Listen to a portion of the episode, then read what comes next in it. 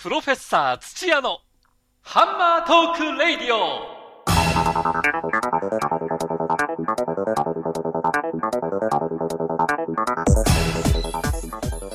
悪は栄え正義は枯れる。これでいいのか日本。世の中の常識とやらをハンマーで砕きカミソリでそぎ落とす。元祖世相切りの一本勝負。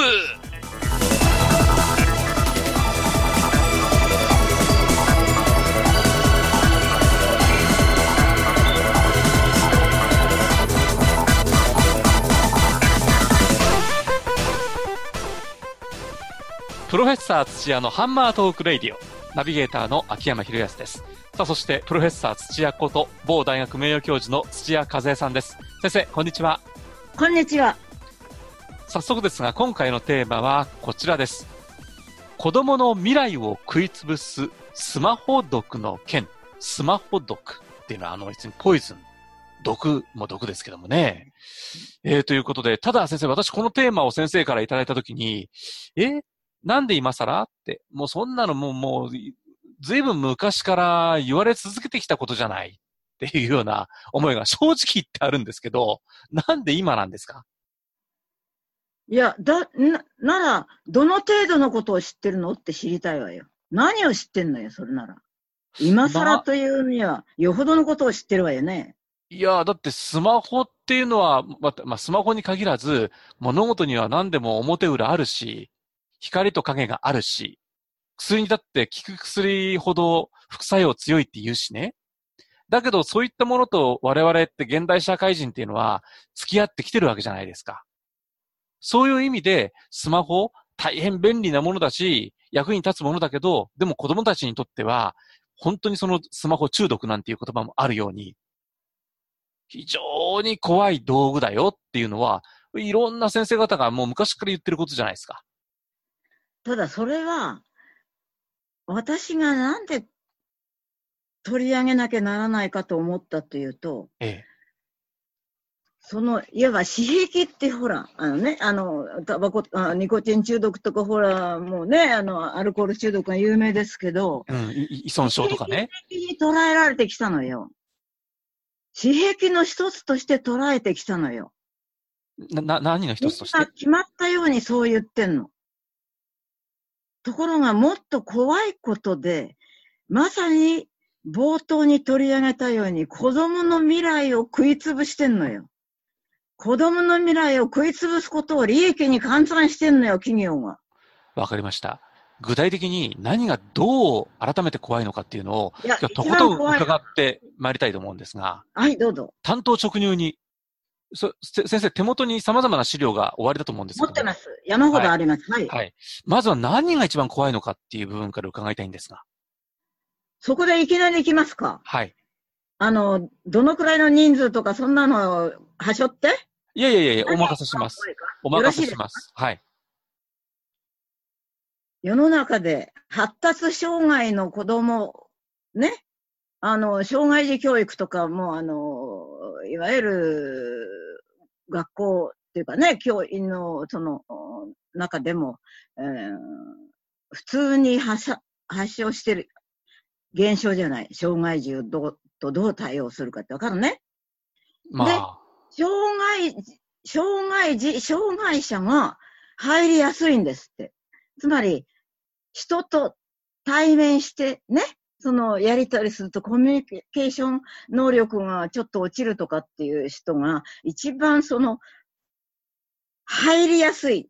今の言葉でハマりやすいんだそうです。何に？そこまではいいよね。すみません。な、何にはまい？ろんなりやすい資料で裏付けられてんの。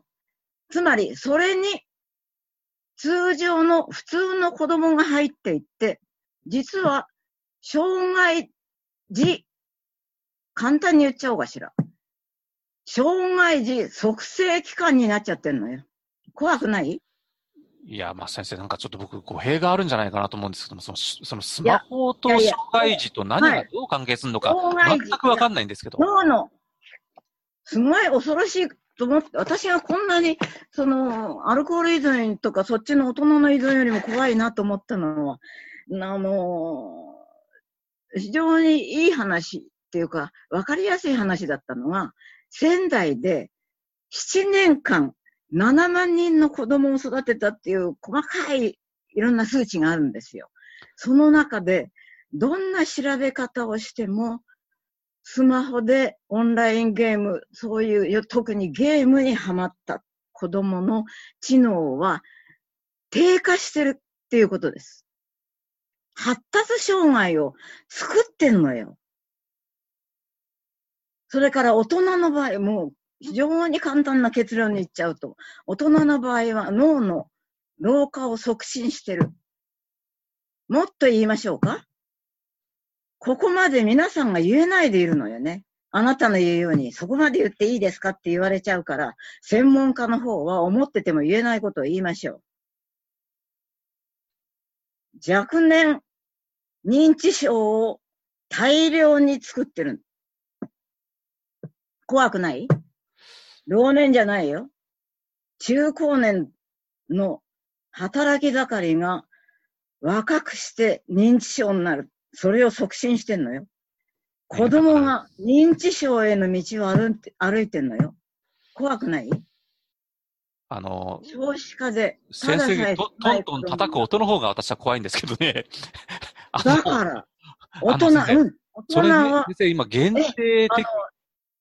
そうなの。老化をものすごく促進して、つまり脳がおそすごい怖いなって思ったのは、ぼ人がぼーっとしてる時の、うん、例えばね、日向ぼっこしてると、シーター派っていうのがいっぱい出てね、これはちょうど、その、認知症でもう、ね、介護後なんていうのと同じ、その、ぽやーっとしてて、シーター派が出てるって言うんですけど、そっちに移行してるんだそうです。それはその先生、あの、語弊がなければ、その7年間データを集められて分析をされたというのは、どこのどなたですか？だから仙台、東北大学中心。あ、東北大学のはい。研究者ですか、はい、はい、そうそう。うん。で、あのー、東北大学が中心で、仙台市で、あのー、な、何の研究かな？この、と、とりあえず、東北大学とよろしいですか？任天堂が協力して、まさかと思うんだけど、脳のゲームでもって脳をトレーニングしようという、そのアプリですね。今の言葉でね、アプリ。脳トレのためのソフトを開発しようと言って研究を始めたんですって。ええ。いちいちよろしいですか？脳の MRI の画像を撮りながらやったっていうすごい研究なの。ええ。あのね、だからほら、アンケートで、あ何時間しか眠れない、1日5時間以下での子供がなんていうのじゃないのよ。だから私はすごい、その、立ち止まっちゃったのよ。そこで、任天堂さんがアプリで、ね、ゲームをしながら頭が良くなる、楽しんで賢くなるなんていうアプリを作ろうとしたらば、なんと、ゲームをするほど脳活動が下がっていくと。逆に低下していったのですって。で、これは大変だって何が起きてるんだろうと。で、世の中に出回っている楽しく勉強するゲーム感覚でなどというのはすべてインチキだと言うほかないという結論に達したって。これでもまだ、あの、えー、昔から言われている程度のことですか？まあ、それが事実であれば。事実ですよ。脳、いちいち脳波調べたのよ。だから私が気にしてんじゃない、ここまで。私の周りで別に、ね、うん、なんか、あの、親戚の子がなんか引っかかってるとかってじゃなくて、そういう実害なんか何にもないのに、これだけ気になるのは、ここまでの害悪っていうのはもうちょっと社会現象として言わなきゃならないって、実は、あの、そのね、専門の治療機関がいくつかっていうか、まあ、うん、これも自治体で国の単位じゃないのよ。自治体がいくつか取り上げてる、うん、でも、あの、止められませんよね。強制的にはね。でも、やる気になれば、まあ、条例で可能だと思うけどね、そこまでできない。なぜかっていうと、わかる？背景にある電脳支配をしているのの圧力は、ものすごい力で、とても簡単に言うと日本国が対応できる相手じゃないんですってよ。そこまででも簡単ですか？あの、先生、そそういったことに行く前に、もっと具体的に、うん。その、どういうふうに危ないのかっていう、怖いのかっていうのをもうちょっと聞かせてもらいたいんですけど。はい。い非常に簡単で、仙台市に住んでいる子供たちをね、ええいちいち MRA を使いながら見せ、見てたらば、ゲームを長時間する子供たちの脳の発達に明らかな遅れがあることが分かりました。なんと、テレビで、いや、ゲーム、スマホ、そのいずれを使っていても、ものを考えて、ね、ものを考える人間が人間であるという前頭葉の働きが、いきなり働かなくなってる。だから何もしないでいる方がマシなんだ。どうしてこんなことが起きたんだろうとか。睡眠時間がどうとか、勉強時間がどうだとかって随分調べたけど関係がないって。ゲームに集中してるほど頭の前頭葉が働かない。もっと簡単に言うと、前頭葉がなんでこんなに大事かっていうと、まあ、この人たちは学者ですから、ええ。研究者はね、うん。前頭葉が人間と動物を分けてるんだと。うんだから、前頭葉の働きが止まる。働かないでそのまま大きくなった子供が、限りなく衝動的で動物に近くなる。動物と人間の境がなくなっていくんだって。文明が、もう極端な話で、文明がここで終わりじゃないかと。便利、重宝などということに乗っかって、その挙句が脳を働かせないというところを止めるという機種にたどり着いちゃったんではないか。もう、家庭とか小さな社会で止められる話ではない。先に、この先制御するのはもう法的規制しかないって。専門の治療機関が自分たちではもはや届かないって言ってんのよ。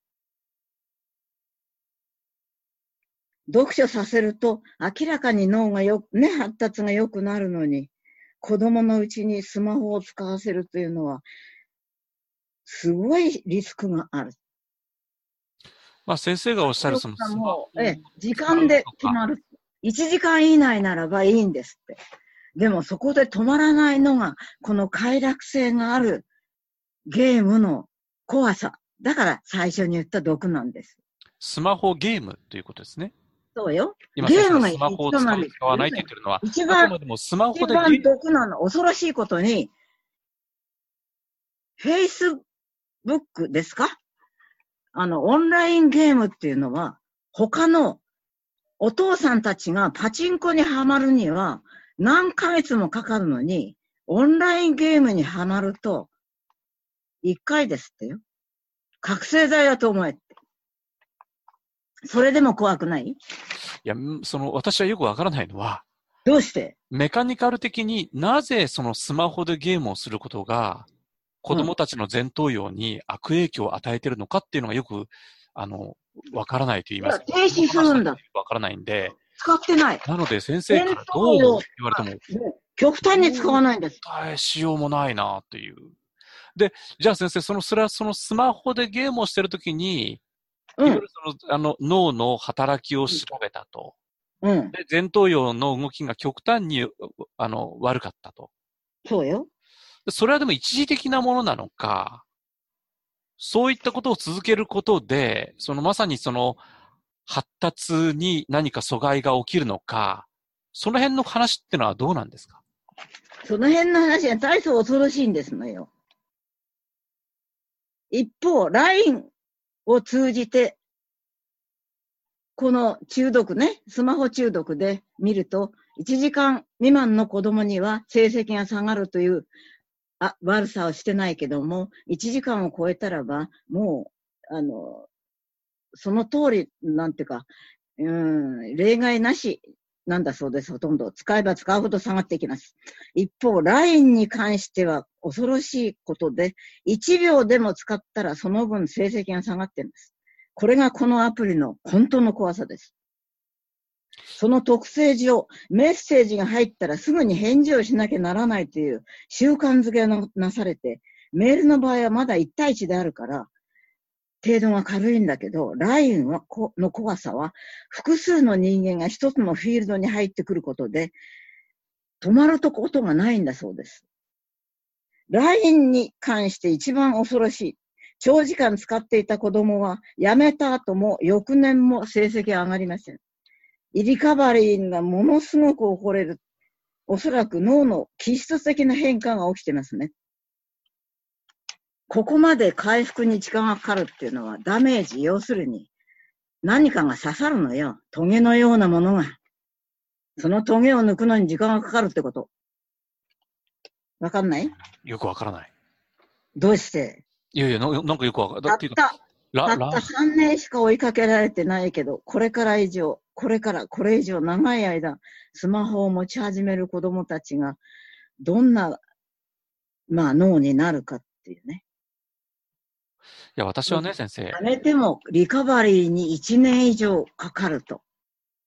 私はやっぱりすごいショックよ。脳がそのまま結局固定しちゃったらば、つまり、ここの実験ってかね、あの、研究では、そこ、その先まで見てないから、先が読めないと言ってますから。あの、僕、今こ、ここまで先生がおそらくお持ちの情報量で、これはもう100分の1程度の情報しか先生は喋ってられないと思うんですいやいやいや、そんなことない。いや、あの、栗原、あのね、栗浜の、ほら、日本一の依存症、ね、を、あの、扱って、ここは2011年からもう、あの、厚労省が13年に52万人の中高生がネット依存症で、なんていうのを言う前に、もう何とかしてくれっていうので、2011年にネット依存のための、あの、外来を、の、あの、診療を始めたんですよ。いいですか？その、そこで見かねて、単、単体の単行本を出しました。私が今までは大変だ、大変だっていうあの雑誌の記事を拾ってました。去年の11月30日ですかまだ何ヶ月も経ってませんよ。心と体を蝕むネット依存からどうしたら子供が守れるか。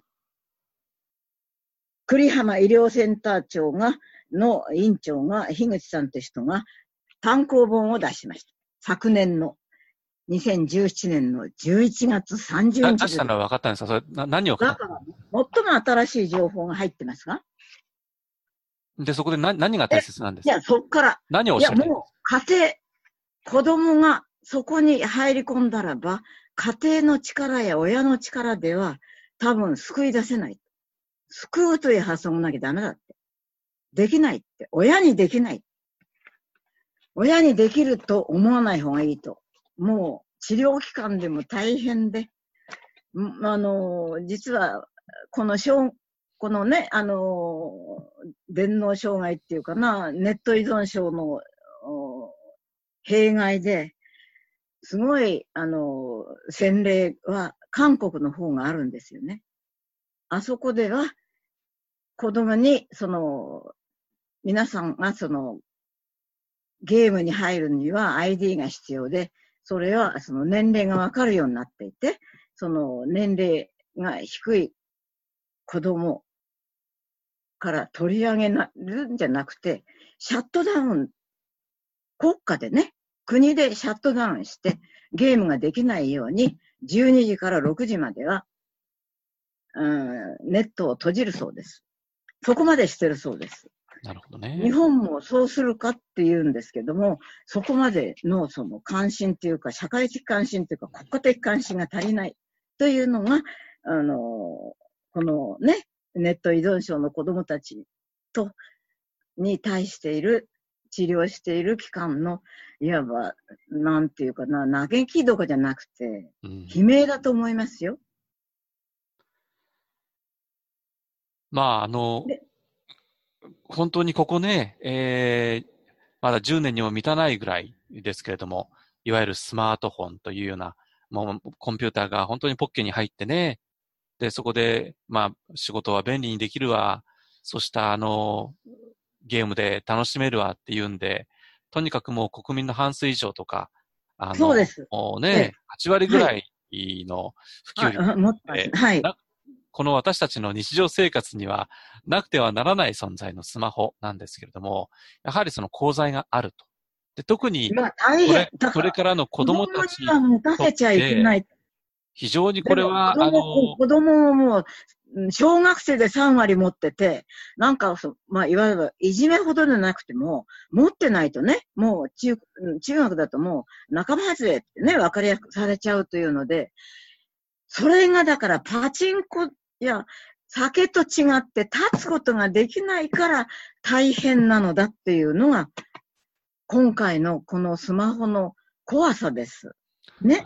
おっしゃる通りね便利すぎて。うんうん、だから、に一番悪いのは、そのゲームに刺さり込んで、抜けられないっていう。ゲームに入るのはもう、一歩入ったらあり地獄だと言えばいいんじゃないでしょうか。いや、だから、まともな人たちが便利に使ってちょっと調べるとか、もう私の友達なんて私に見せて、ほら、ここへ行くのに、ね、こうやって押せば、すぐ、あのーこのね、あ A 地点に行けますよなんて見せてくれて、持ってない、ガラケーしか持ってない私に勧めてくれたりしてるのよ。わかるの。だから、それはいいの。なんかゲームのが、なんかそれもなんかとんでもない話で、さらに面白くするように、ね、悪い大人が子供を食い物にしてると、私はやっぱりそう思うもの。で、なん、どういう表現を使ったらいいんだろう。やっぱり、あの、このね、あの、怖さを実感してる人たちは、すごい、うん、言葉を使ってますよね。よ、うちが最初に言ったように、子供を食い、食い物にして子供の未来を食いつぶしてんのだと。ネットに、うん、うっかりはまり込んだ子供は、うん、よほどのこっちの引き上げる力がないと、悲惨な将来が待ってるだろうって。一時ね子供がその何かにはまり込んでって別に、いうん、いろんなもの、これが怖いのは、私が一つ、一番怖いなと思ったのは、私は子供育てるときに集中力が大事だと思ってたから、ね、ぎそれが何を、プラモを作ってようと、何をしてようと、ご飯ですよなどと言って、止めることはやめようとしてきました。で、後に息子に正解だったねって言われました。それができないの。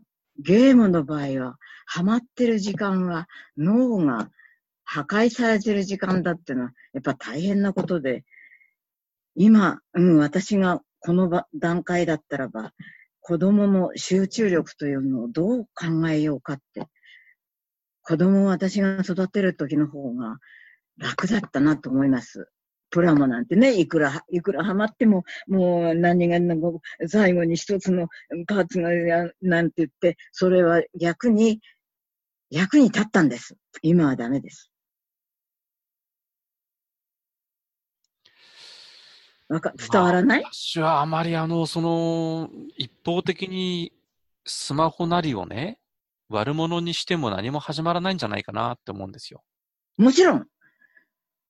うん。まあ、あと、それから、スマホはたちから供にとっては悪者なのよ。取り上げるとかね、それ、遠ざけるとかっていうことは、それは愚かなことなんじゃないかなって思うんですよ。だから、もっとね、そうね、あの、ただね、要はね、どう付き合っていくかでしょ？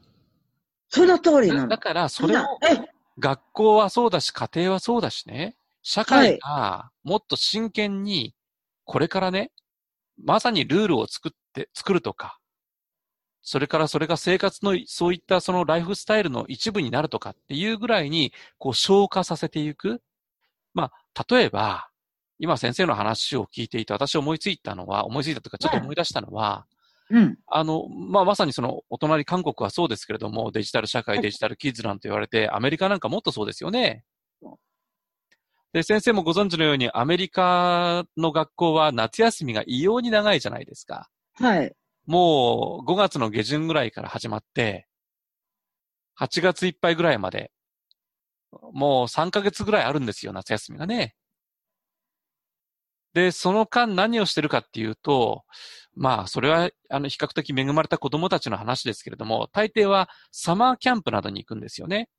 そうですね。よく Y- YMCA などがね、はいあの、募集してやってますけども。そうすると子供たちは1ヶ月とか2ヶ月近く親元を離れて、サマーキャンプに行くわけですよ。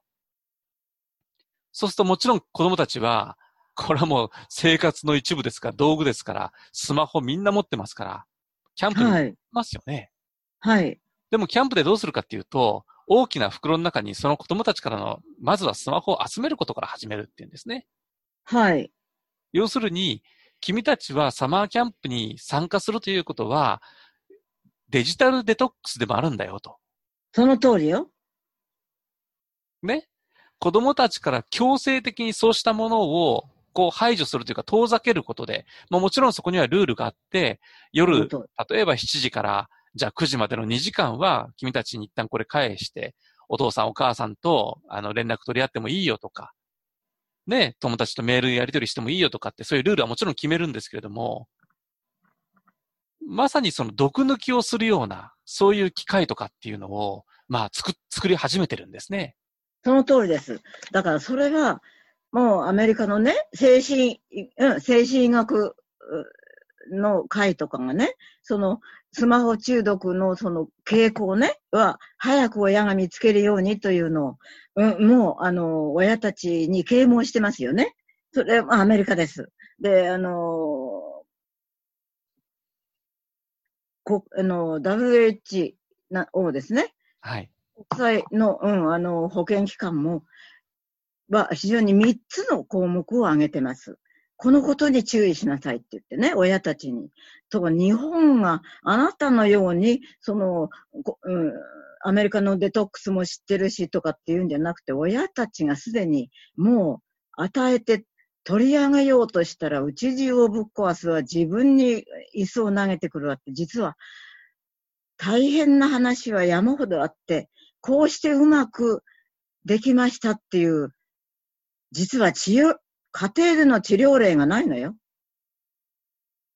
私はだから、これからやはり、本そうしたことも、あの、考えていかなければいけない。だから物事はすべて、あの、それこそあの、株じゃないですけれども、ねえ、あの、大きな山があれば谷もあってっていうことをこう繰り返しながら上がっていくっていう、まあ、あの、下がっていくこともありますけども、まあでも基本的にこう上がっていくっていう意味では、当はい。やっぱりそのふ振れ、振れ幅で、あの、いいこともあれば悪いこともあるって、山もあれば谷もあるっていうようなことを、やっぱ繰り返していいかなきゃいけないんだよね。だから、そう、社会現象でね、あよ親たちがもっと、その与える前に自分が、そう、まあ、あの逆で言えば、自分があんまりハマってない人の方が、子供が落ちていくのがわからないってことはあるわね。で先生がね、さっ家庭、もうおっしゃる通りなの。家庭でルール作る、学校でルール作るって、それができれば誰も苦労ないんだけど、日本の場合は全く拍手で、わずかな島ぐらいの自治体、それも市単位。ね。うん、だから先生ね、僕、先生のおっしゃってることよく今分かってきたし、その賛成の部分も多々あるんですけども、ただ先生がさっきおっしゃった何かに書いてあったのか、その子供たちの成績が下がっているとか下がるとか、そのそのスいや、マホもう、見事に、なんか比例しちゃってんだって。だから困るって。ただね、先生、私に言わせればね、はい。たかだか日本のその教育現場で、子供の成績が悪いとかなんていう物差しなんていうのは、先生うん一番よくご存知じゃないですか。そうね。はい。て停止したって、そこそこ記憶力が良ければ、成績なんかいいじゃないですか、日本の学校なんてな。記憶力チェックしてるぐらいのもんじゃないだからテストだけじゃんとか、そ、それでなくて、言わんやね。うんいろんなものを見せて、ええ。私たちの世代、子供の時にスマホなんかありませんでしたよ。いや、もう一つ。これは、まあ、もう、この次やるかも。だけどこの程度ですよ。ないことですけど、AI の研究者が、子供の、その、どこまで下がって、あの、ど、その、なんていうかな、AI 技術者が世界的にふ、沸騰していて、よろしいですか？これに関係があるんです。振っていいまあそこまでいかないつもりだったけども、イスラエルで15万人、日本でももう何十万人か本当はもう足りないんですよ。そのために AI に負けないっていうか、技術者になれるための素養というのをい、もを下ろしていったらば、もう小学校の段階できちんとした読解力のないものはその後の伸びないと。そのことにびっくりしたって数学者が言ってる世界なのよ。私はそこまで言っちゃうとこんがらかるから黙ってたんですけど、いや、この、これから小学校でそれをやってるとまともな技術者にもなれないし、AI の元では、なんていうかな、ただの作業員になることさえ難しいそうですよ。まあちょっと先生の話が飛びすぎてね。でも、中抜きそこまで、。だから、学校の成績などと言って馬鹿にしちゃダメだって。実は、読解力、学校のいわゆる国語力のないのは、全てとは言わない。まず、読読み取る力というのは、数学を始めるのにさえ大変、大変な段階だったって、自分も知らなかったって、うん、有名な人が言ってるんで、私は、うんあ、大変だなと。うん。で、ここまで、うん、あの、大騒ぎしたんです。うん明日がなくなっちゃうの、子供たちに。やっぱりちょっと先生、先生の話を伺っただけでは、何がどれだけ怖いのかよくわからないっていうのが 正直なところですけどね。私は、うん、十分に怖いけど、うーん、あれなのかな？だって前頭葉の発達、衝動的な男がいっぱい増えたっていうのは、それだけでも世の中は犯罪が増えますよ。いや、だけどね、翻って、うん今この国のね、政治家だとか、ねえ、優秀な大学を出た方々がなっているキャリアの官僚とか、スマホなんか子供の時になくって、ねえ、先生がおっしゃるような理想的な教育を受けてきた方々が、司っている今この社会が、この低たらくじゃないですか。